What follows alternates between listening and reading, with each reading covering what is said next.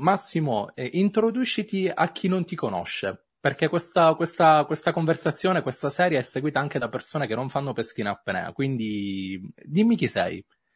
Ma io eh, sono uno che mo sono un vecchietto, diciamo così, ma da giovane eh, mi appassionava la pesca subacquea e quindi ho avuto oh, la fortuna di vivere, di nascere a Napoli in un ambiente di pionieri della subacquea e così piano piano sono andato avanti fino a poi ho fatto qualche gara e ne ho vinte alcune importanti e sono diventato famoso. Ho lavorato con un'azienda per tanti anni e poi dopo tanti anni eh, ho deciso di fare un altro lavoro che era il pescatore di corallo e fino a 4-5 anni fa mi immergevo per pescare corallo. Questo è tutto. Wow, allora c'è stato un momento in cui hai realizzato che eh, il corallo avesse un valore e che si poteva fare business con questo e campare la famiglia a tutti gli effetti. Come ci sei arrivato a, a, a diventare uno che va a prendere il corallo? Come funziona? Beh, eh, diciamo che noi napoletani, proprio nell'ambiente di Mergellina in cui io sono vissuto, andavo sempre sotto all'acqua, senza maschere, andavo a raccogliere i frutti di mare, le vongole, le, i tartufi, queste cose qui, ma facevamo sempre senza maschere. Poi un giorno mio padre mi regalò una mascherina che era sempre del papà di Claudio Ripa, fatto con una sezione di cameratario, ho cominciato a provare questa mascherina, a metterla, quindi cominciare a vedere sotto all'acqua, poi naturalmente mi sono fatto più grandicello, ho comprato subito una maschera normale, che allora eh, c'erano queste aziende, Napoli, eh, c'era la Cressi che faceva una maschera okay. molto bella per tutti quanti, che è la famosa Pinocchio, e quindi con quella... Si è aperto eh, un mondo nuovo. Ma dimmi, Massimo, sono curioso, sono curioso del fatto, ehm, eh, suppongo, hai fatto il pescatore subacqueo professionista? Hai vissuto di pesca anche in una fase della tua vita? O... Beh, sì, ho fatto alcuni lavori subacquei, uno l'acquedotto okay. di Capri e un altro ho impiantato il nuovo acquedotto di Ischia. Quelli okay. sono gli unici lavori che ho fatto, diciamo, subacquei. Però io, a prendere corallo erano eh, in Sardegna lo prendevano spiaggiato sulle spiagge, quelli che venivano dall'Egitto, diciamo così, e poi dopo lo trovavano spiaggiato, così lo prendevano spiaggiato. Poi i romani hanno cominciato a pescarlo, prima lo pescavano con, eh, trovandolo anche loro sulle spiagge, perché il corallo cresceva anche a bassissima profondità, e poi dopo hanno cominciato a sommozzare i romani eh, con dei subacquei in apnea naturalmente che erano chiamati urinatores e lo pescavano così. Poi il corallo si è sempre più affondato perché cominciava a scomparire dai bassi fondali e quindi anche i romani poi dopo hanno cominciato ad operare delle reti per, che buttavano in acqua e farlo impegnare. Però fino al 1600, 1500 devi sapere che il corallo veniva pescato in apnea ancora. C'era a Trapani c'erano dei pescatori subacquei eh, in apnea che pescavano il corallo ed anche in Toscana. Quindi okay, poi dopo di allora praticamente il corallo è scomparso dai bassi fondali. Non si sa per quale motivo, probabilmente per eh, eh, motivi di temperatura del mare e cose varie e si è cominciato a pescare con le reti, quindi i più bravi pescatori con gli incegni, questi famosi incegni, la croce di Sant'Andrea, i più bravi pescatori erano quelli di Torre del Greco, dell'ambiente okay. napoletano. Fino a che è successo mm, nell'ultima guerra, subito dopo l'ultima guerra, c'era un palombaro a Procida, pescava un po' di corallo sui 40 metri di profondità, ogni tanto andava perché c'era un compratore di Torre del Greco eh, gli chiedeva il corallo.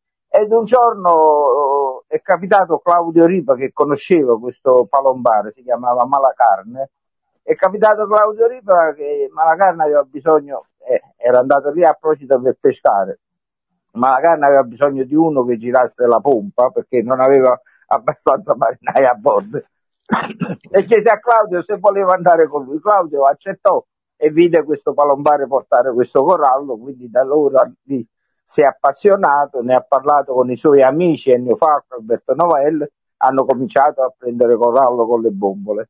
E da allora è nata diciamo, la pesca del corallo con i sommozzatori, ma okay. come ti dicevo, già nel, 1400-1500 lo pescavano eh, già degli uomini in apnea, sia a Trapani che in Toscana. Ok, allora ora sul discorso corallo ci torniamo perché ho molte domande anche dal punto di vista, eh, sai, di tutta la filiera. La domanda di come ti sei avvicinato al mare, dico... Come mi sono avvicinato al mare? È stata una cosa semplicissima per me, naturale perché mia nonna aveva uno stabilimento balneare a Mergellina. Eravamo allora eh, in tre, eh, io, mio fratello e mia sorella, subito nel dopoguerra, cioè, ma lei ce l'aveva già dal 1923 questo stabilimento balneare. Nel dopoguerra gli era rimasta una baracca dove faceva, affittava un pochettino, diciamo, i costumi, queste cose qua, a Napoli era okay. chiamato Lido Mappatella. Poiché a me piaceva il mare, quindi la mattina per alleggerire mia madre, lei andava a aprire lo stabilimento balneare presto, prendevamo il tram numero 6, mi accompa-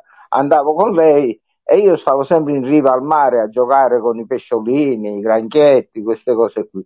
Da lì è nata la passione per il mare e poi un giorno di fuori alla scogliera di Mergellina mi appassionavo sempre a vedere un, un, personaggio, un signore che con delle pinne particolari fatte da lui, una mascherina fatta con una sezione di camera d'aria ed un fucile molto lungo che aveva sotto il braccio faceva la pesca subacquea davanti alla scogliera di Mergellina ed era il papà di Claudio Ripa. Quando veniva il papà di Claudio Ripa a pescare stavo sempre lì a guardare dalla scogliera e, quella, e lì è nata la passione. Quando hai messo la testa per la prima volta sott'acqua, cos'è stata la Ma cosa è... che ti ha rapito di più? La prima mascherina con messo, cioè io ho, ho, lavorato tanti anni per un'azienda importante con la quale avevo un, un, un, un accordo, un contratto importante perché io avevo delle idee, progettavo dei prodotti, questi prodotti venivano commercializzati col mio nome, la famosa linea Scarpati, e prendevo una royalty del 3% sulle vendite. E questa okay. cosa è andata avanti per più di 20 anni, 25 anni. E okay. lì praticamente, okay. per esempio, le pinne lunghe sono stato io a farle per la Mares la prima volta. E sono state le famose Concord. Eh, no, eh, fantastico, ma, mamma mia. E poi dopo, eh. dopo, di allora praticamente oggi si adoperano solo pinne lunghe, ma la prima pinna sì. lunga l'ho fatta io per la mare. Guarda, questo è, è incredibile, cioè qua stiamo parlando Ora, praticamente le, degli albori, de, Qualche cosa eh, tu lo trovi scritto nei miei libri che ho, pubblicato, che ho venduto, che ho scritto, non so, sia il tempo, due libri, il tempo di un'apnea che parla della mia vita legata all'apnea e poi il tempo del corallo che è legato a tutta quella parte della mia vita che ho pescato corallo. Ho letto, ho letto qualche breve cenno nel preambolo del tempo di un corallo, di un momento in cui ti sei spostato in Algeria per poi addirittura sì. fuggire da degli attacchi terroristici. Che cosa è successo? Sì, infatti lì in Algeria è stato poi parliamo intorno diciamo 1998 fino al 2005-2006 che sono stato in Algeria a pescare corallo okay. e lì praticamente ho iniziato veramente l'attività professionale per il corallo perché anche se lo facevo già a Napoli, un po' a Ischia, un po' a Procida, alla Campanella, poi sono andato in Algeria e in Algeria sono stato otto anni a pescare corallo. Come, come si trova il corallo? Sto parlando sì. di segreti del mestiere, però no, eh, così, giusto qualche cenno. Dire, c'è una storia del corallo, dove esiste una storia del corallo, che è stato praticato il corallo dai torresi. Devi sapere una cosa, che nel 1600-1700, da Torre del Greco, ogni anno partivano 400-500 barchette che andavano a pescare in tutto il Mediterraneo alcune andavano in Nord Africa alcune andavano diciamo in Sardegna, in Corsica. E queste barche naturalmente le tradizioni familiari si sono, si sono diciamo, tramandate tra i figli, i nipoti, i nonni, diciamo così, e esistono delle storie del corallo, per cui noi per esempio sull'Egitto non esiste, eh, ci saranno andati i torresi, però non hanno mai trovato corallo, non esiste una storia.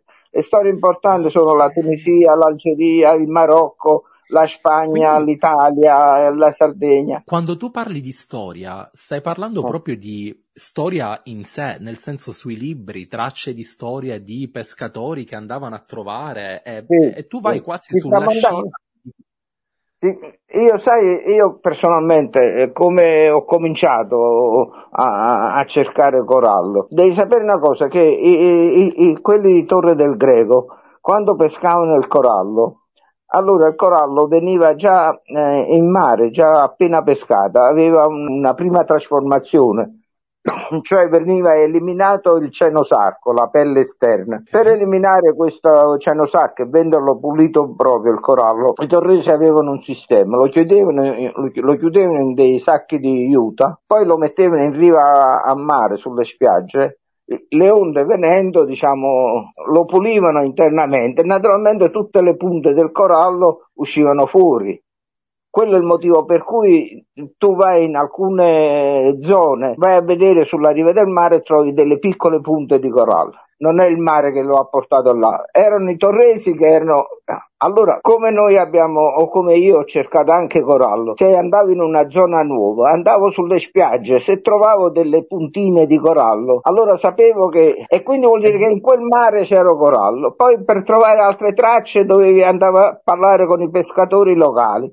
Se i pescatori locali molto spesso nelle reti prendevano un pezzo di corallo, non conoscevano il valore, lo rompevano, diciamo così, allora già quello aveva una indicazione più precisa. Wow. E poi dopo, sì, quando sai che c'è un mare di corallo, poi le attrezzature elettroniche ci hanno aiutato, prima gli, gli ecoscandagli per trovare le rocce, le cose, e poi dopo, diciamo, anche dopo, perché ho una lunga esperienza di conoscenza di queste attrezzature elettroniche, addirittura per vederlo. Come gli indiani che vanno a cercare le tracce, capisci? Adesso esatto. tutto questo non esiste più. Te lo ricordi il momento in cui hai trovato il tuo primo corallo? Ma il primo corallo io, sì, eh, il primo corallo sulla spiaggia l'ho trovato a Ventotene, okay. eh, su una spiaggia. E, evidentemente, però lì non ho mai fatto immersione per trovare corallo. Però a Ventotene okay. ci deve essere qualche scoglio che fa corallo, sicuramente, perché i pescatori, forse qualche centinaia di anni prima, oppure sono capitati lì e hanno preso corallo e hanno pulito le, gli incegni, diciamo, il corallo sulla spiaggia, hanno lasciato le tracce. Quando hai deciso di, di farne una professione,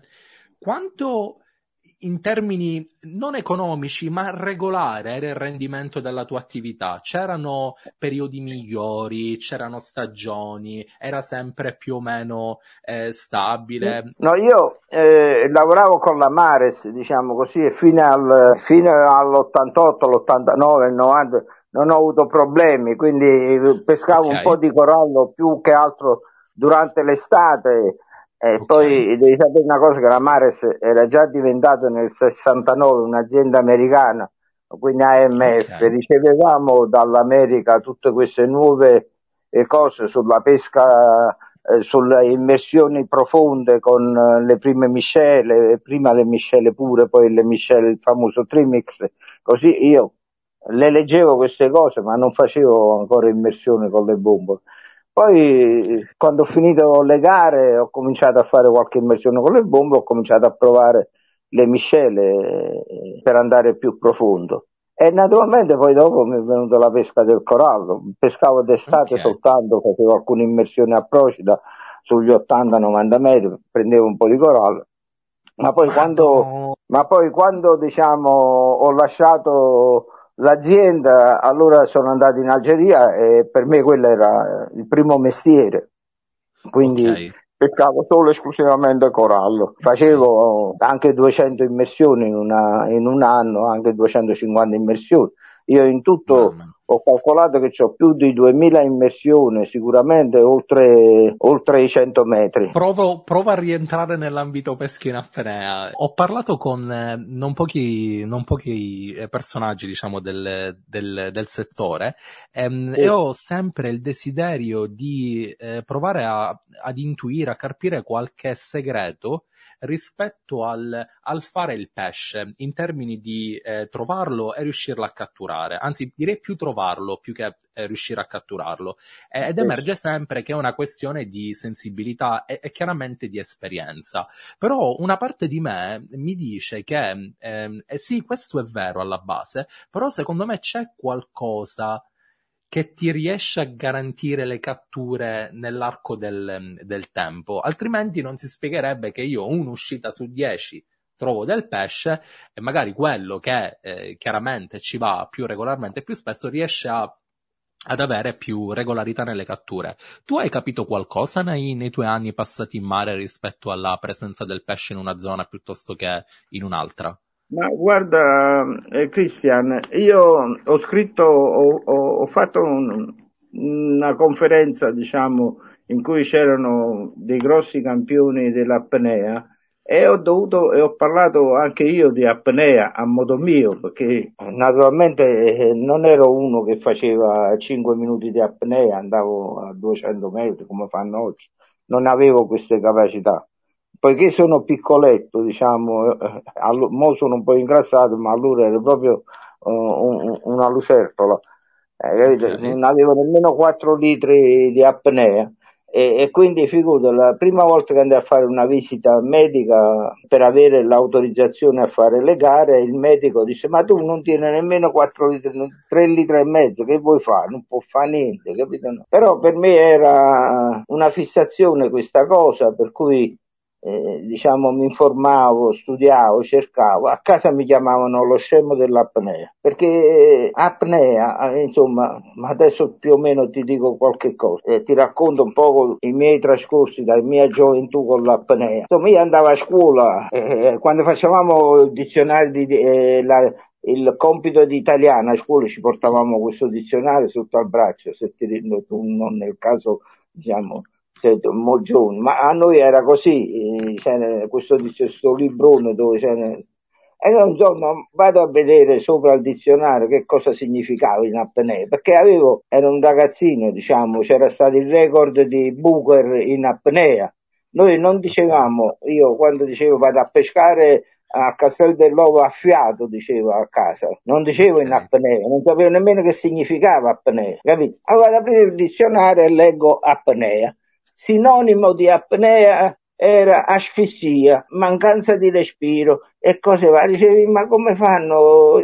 No. Eh, però pronunciando questa parolina fantastica, apnea, mi sono reso conto che se dicevo vado a pescare a Mergelline in apnea, parla tranquillamente, lo potevo dire. Se dicevo vado a pescare a Mergelline in asfissia, poi mi mancavo senza mi trovavo senza respiro, in mancanza, capisci? Allora dicevo, come può uh, essere sinonimo di apnea?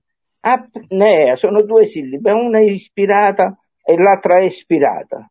Se tu la pronunci lentamente con un breve intervallo, apnea, apnea, è la respirazione, la vita. Se tu dici asfissia e poi lo dici appresso appresso, asfissia, asfissia, da un po' ti devi fermare, se no vai in sincope.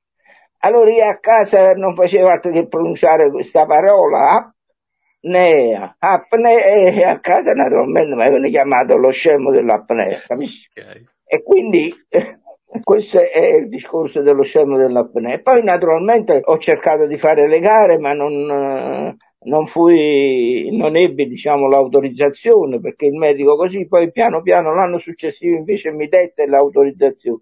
Poi mi sono, mi sono, reso conto che il nostro sport, la pesca subacquea, non parlo di apnea pura perché quella è un'altra cosa. Sì, sì, sì, la pesca subacquea, tu hai un lavoro da fare sott'acqua e per fare questo lavoro devi essere lucido. Quindi come puoi, diciamo, eh, se non sei lucido sott'acqua non puoi fare un lavoro, un lavoro proficuo, un lavoro così. Quindi era importante la lucidità per me. Quindi era importante per me essere lucido e poiché avevo sempre poca apnea, le mie apnee anche durante le gare erano brevi, però poiché avevo, facevo molto allenamento e cose varie, avevo dei ritmi elevatissimi in acqua, quindi facevo apnee brevi, okay. però rendevano okay. molto, diciamo, perché ero sempre lucido in quel breve tempo. Ok, tu vedi, velocità Cristian, di azione. Ti è mai capitato a te di andare sott'acqua, vai in una tana, trovi tanti saraghi? E stai col fucile là e dici, mo sparo questo, non sparo quello, poi sparo quello, alla fine arrivi al limite dell'appello, non spari nessuno e torni a casa, vuol dire che hai perso la lucidità. Hai capito? Okay. No. Allora okay. è importante essere lucido. Okay, L'ambiente marino è così diverso per noi, diciamo, terrestri, perché devi imparare a trattenere il respiro, che è uno stimolo, lo stimolo più importante della vita e devi ragionare durante quello stimolo. Non hai, diciamo, c'hai tre equilibri perché a galla c'è galleggiante, poi vedi che gli astronauti ah, sì. solo per l'equilibrio fanno degli allenamenti incredibili in vasca. Perché loro... Stiamo parlando di una sensibilità incredibile, poiché io personalmente eh, sono, quando vado in acqua ho così tante cose per la testa, ho così tanto poco tempo e voglio fare così tanto che mh, mm, finisce che non concludo niente. Tu stai parlando di una, una, di una mentalità, di una forma mentis in quel momento che è oggettivamente sgombera da tutto, al punto da darti la possibilità di concentrarti su quello che ti sta accadendo attorno certo, ed essere certo. lucido. In, in, termini poveri. Perché, Quindi questo eh, diresti che è il, la regola numero uno per portare no, la regola numero uno. E poi io per allungare le mie apnee pure facevo uh, lavoro anaerobico, tutte queste cose, ma non servivano a niente. A me per avere la lucidità dovevo essere, avere un tipo di allenamento che mi eh, consentiva eh, di avere, diciamo, per quel breve tempo possibile, essere, diciamo, ben, ossi- ben decarbonizzato, ben ossigenato, di non avere, di avere, diciamo, completamente smaltito tutti i prodotti del, diciamo, degli sforzi precedenti. E quindi okay, tu okay. per poter essere, avere un buon allenamento devi fare solo una buona preparazione aerobica. Aerobica che okay. ti fa recuperare subito, che ti fa essere lucido, che ti fa abbattere tutto l'acido lattico che si forma nei tuoi, nei tuoi tessuti da un'apnea precedente. Capisci? Per me, quando ho cominciato a fare questo tipo di allenamenti, diciamo così, ho cominciato a vincere tutte le gare. Ok, e in termini invece di, di, pesce, di comportamenti di pesce e condizioni, c'è stato qualche indizio o eh, c'è una regola base che metti davanti a tutto quando, quando entravi in acqua e volevi trovare una tana, volevi trovare del pesce fuori? Su cosa ti concentravi una volta che mettevi la testa sott'acqua? Ma io veramente eh, non ero, quando se parliamo di gare, diciamo eh, non ero quello lì che andavo a segnalare il giorno prima la tana della Cernia, le tane dei Sari e cose. Mi sceglievo una zona del campo di gara, che è quella dove vedevo più pesci, diciamo, diffusi nella zona, anche se non avevano. E lì poi dopo cercavo di fare tutta la giornata di gara. Ma eh, ho visto che quando poi eh, avevi la fortuna, semmai tre giorni prima della gara, di trovare una Tano con una cernia grossa, ci ritorno dopo la gara, quando ci ritorni dopo la gara, durante la gara, poi dopo non sempre la trovi e ti sei, diciamo, se hai fatto un programma su quelle, eh, su, quel, eh, su quella cernia che dovevi prendere, si scombina tutto. Invece io um... ero tranquillo, mi sceglievo la zona che secondo me era la migliore possibile, non perdevo, entravo in acqua 5 ore e 5 ore li facevo sempre con molta velocità, diciamo, molte immersioni e cercavo ad alto, ad alto Questa ritmo. era la mia tecnica Pensi... che mi ha consentito di... Quando okay. andavo a pescare per divertirmi mi piaceva esplorare, mi piaceva okay. molto eh, fare quelle, quel tipo di pesca diciamo che a noi piace molto l'aspetto allora per gli identici tutti quei pesci. Era ti, facevi, ti, fai, trasport- ti fai trasportare dal, dal, momento sono chiaramente esperienze differenti. Sì, ma ehm, pensi che la preparazione estrema che oggi eh, c'è nel, nelle competizioni di oggi sia prettamente, unicamente il risultato del fatto che il pesce è quasi scomparso nel basso fondo e quindi non si può fare altrimenti? No, oggi sì, c'è abbastanza... Eh, c'è eh, abbastanza, lo vedo che vanno parecchi giorni prima sulle zone, sui campi di gara. A me veramente questa è una cosa che non piace tanto, ti devo dire la verità. Quando noi facevamo le gare, io Gasparri non so, si faceva il campionato italiano, era in tre giornate, si andava 4-5 giorni prima, non si andava un mese prima, oppure poi dopo durante l'inverno per 15 giorni, un altro mese, oppure addirittura oggi mandano dei loro ragazzi in una zona, io ho visto un campionato europeo fatto qui a Stentino, un campionato italiano, alcuni hanno mandato dei ragazzi che andavano a cercare per loro dove eh, pensavano che eh, durante la gara eh, eh, l'atleta non sarebbe andato, toglievano i pesci da altre parti, de- tutte delle cose sì, diciamo sì, strane, sì, a me non piacciono proprio queste cose. Cosa ti sentiresti di consigliare ad un atleta di oggi e ad un amatore di oggi riguardo alla pesca subacquea? Per migliorarsi? Ma uh, guarda Cristian, io um, un po' già dal 1974 volevo trasformare completamente le, la pesca subacquea, almeno le competizioni, e questa volta questa cosa avrebbe dovuto influire anche sulla pesca sportiva, che noi mm. tutto sommato i pescatori subacquei siamo quelli che fanno le gare siamo dei pescatori sportivi, quindi ci dovremmo attenere a delle forme, a delle, una mentalità etica. Per cui nel 74 poi feci, nel 76 feci una gara, consigliai delle regolamentazioni diverse che non consentivano più al subaco di portare, per esempio tu entri in un natano, ci stanno 30 saraghe e li prendi tutte e 30, non va bene secondo me, non c'è più okay. poi tanta bravura in queste cose. No? Allora era una gara fatta sulle specie per cui tu dovevi prendere due esemplari per ogni specie o un esemplare secondo se la specie era in sofferenza oppure no. E poi c'era un punteggio particolare fatto sulle specie che ha dato i suoi risultati che poi dopo noi per due o tre anni che abbiamo fatto queste gare abbiamo notato che facendo il punteggio classico alla fine era uguale, diciamo, cioè i vincitori sarebbero stati gli stessi che di quelli, diciamo, che normalmente ci sarebbero stati con, sì. con uh, a specie, capisci? E quindi automaticamente eh, se si fa una gara si possono prendere meno pesci e poi alla fine si può premiare sempre il più bravo, sempre il più cose è meglio prendere meno pesce. Questa è una è un cosa come... che io ho cominciato a suggerire dal 74-75, ma oggi non hanno, cioè ancora è complicato non... cambiare le cose. No, non hanno voluto cambiare le cose, hanno scopiazzato qualche cosa dal mio regolamento che però non ha, eh, diciamo, non ha, non non ha attecchito. Eh, perché tu Io... oggi puoi prendere 10 specie, dopo 10 specie praticamente non ne devi prendere più di pesce. Che c'è? Tu vai in una tanna, stanno 20 sari, ne prendi 10. Non è bravura, capisci? Sì, sì, ne sì, devi prendere due e poi devi andare avanti e cercare eh, altre specie. Un'altra specie, che è come funziona eh. qui in Inghilterra, sai? Le competizioni si fanno che puoi prendere massimo due pesci per ogni specie ehm, e vengono... Pesci. Guarda, la competizione era fatta così, tu dovevi prendere due pesci per ogni specie Ora, in linea di massima c'era un coefficiente di difficoltà anche eh, sulle specie che però si può eliminare. Allora tu la prima specie ti, ass- ti vengono assegnate 500 punti, prendi due sarghe, hai 500 punti solo come coefficiente specie.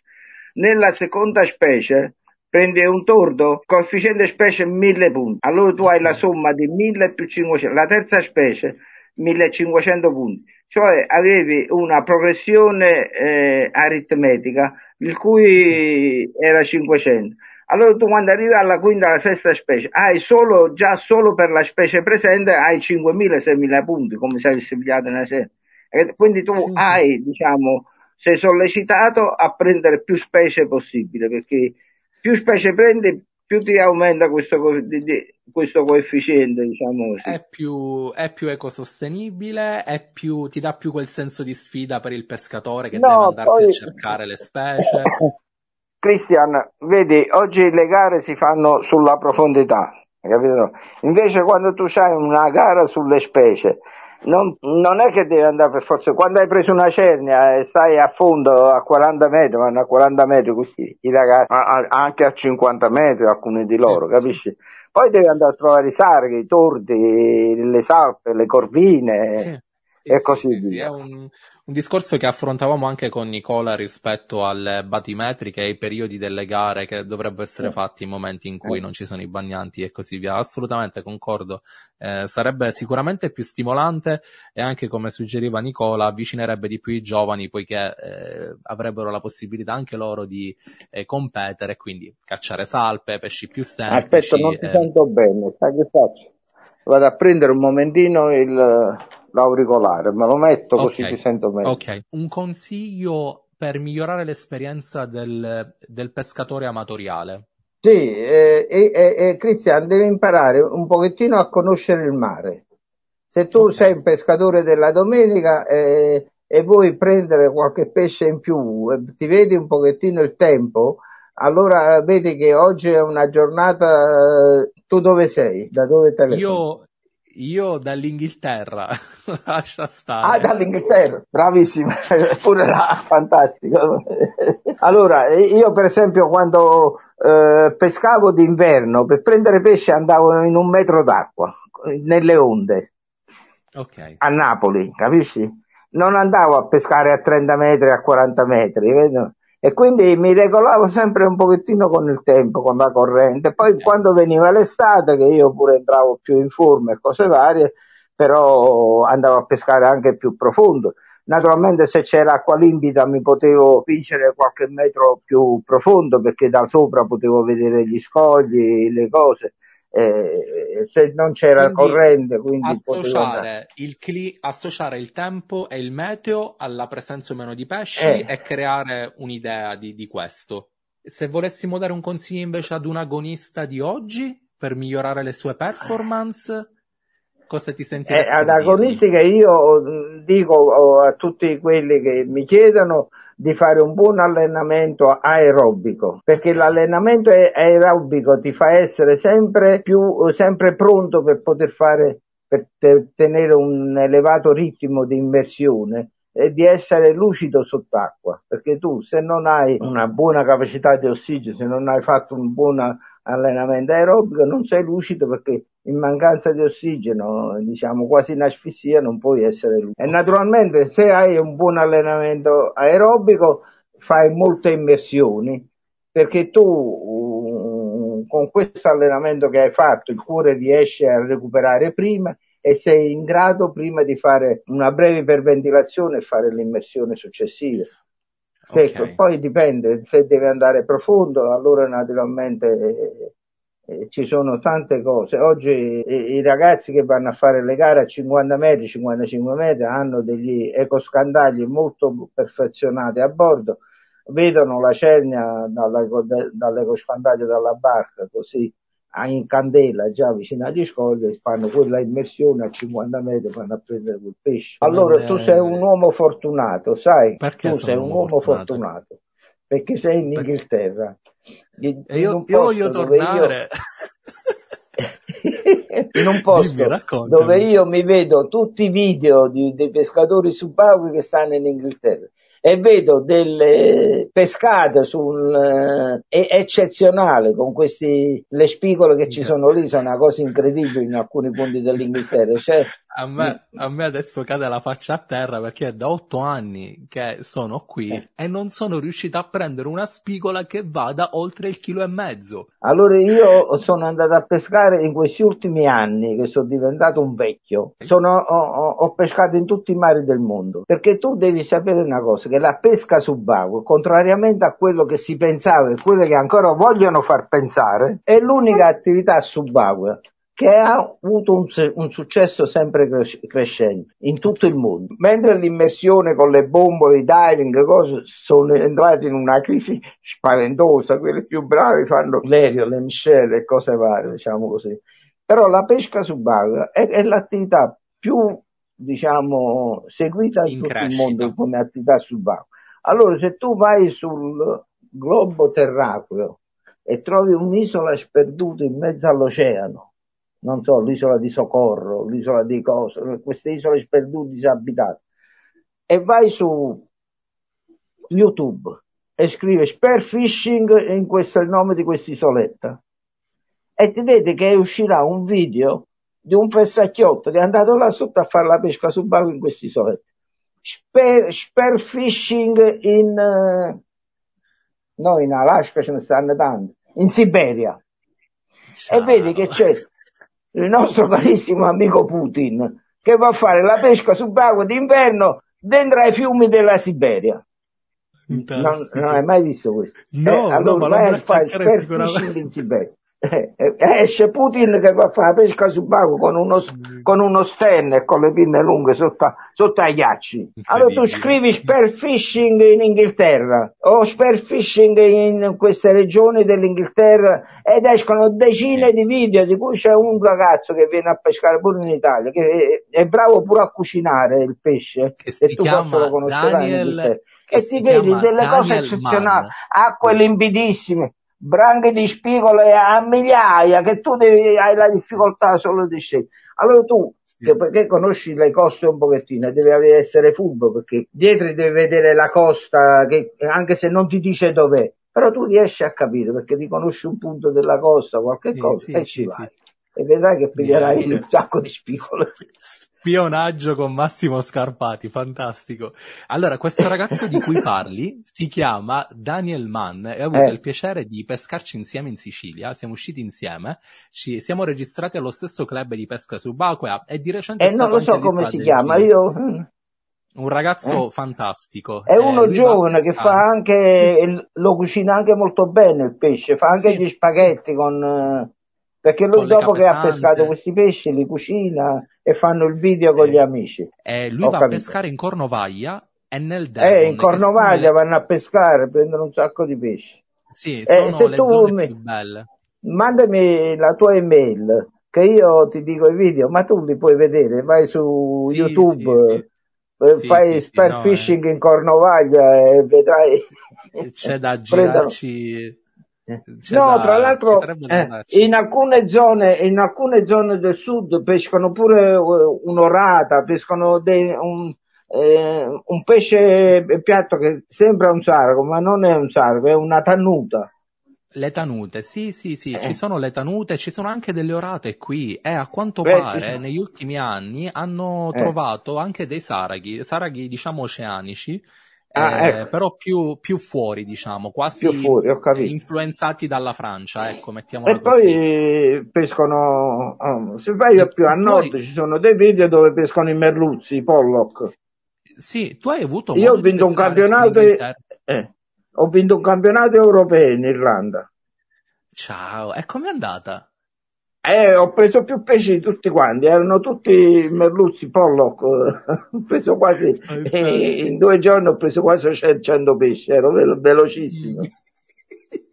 e ho vinto i campionati europei. Come ti muovevi in acqua? Qual era la tua strategia di gara? Dato che Ma c'era quel giorno, c'era mare, era in Irlanda, era a, uh, come si chiama quel posto? Kilkeoclair, okay. in, in un paesino dell'Irlanda, diciamo così, Kilkeoclair si chiamava c'era anche mare grosso. Io, poiché ero abituato a pescare col mare grosso e avevo i fucili, mi, i fucili buoni, diciamo, preparati da me, allora okay. questi merluzzi da un chilo, un chilo e cento, un chilo e duecento, il peso minimo era un chilo, li sparavo bene anche distante, a mezza acqua, sottofondo, diciamo, in tutti i modi. Li sì, sì, sono abbastanza ed era vietata, eh, ed era vietata il prelievo della Vras, la Vras sarebbe sì. quel tordo grande che c'è, sì, sì, perché ce n'erano migliaia, pane piene di queste, allora l'avevano vietato. È di dimensioni, è di dimensioni eh, enormi. È, enorme, infatti, eh. era vietato quel pesce là. Sì, ed è ancora oggi ancora è vietato. Ascoltami, ah. eh, io non terminerei mai questa chiamata perché è veramente... Ma mi chiamami un'altra volta, se vuoi continuiamo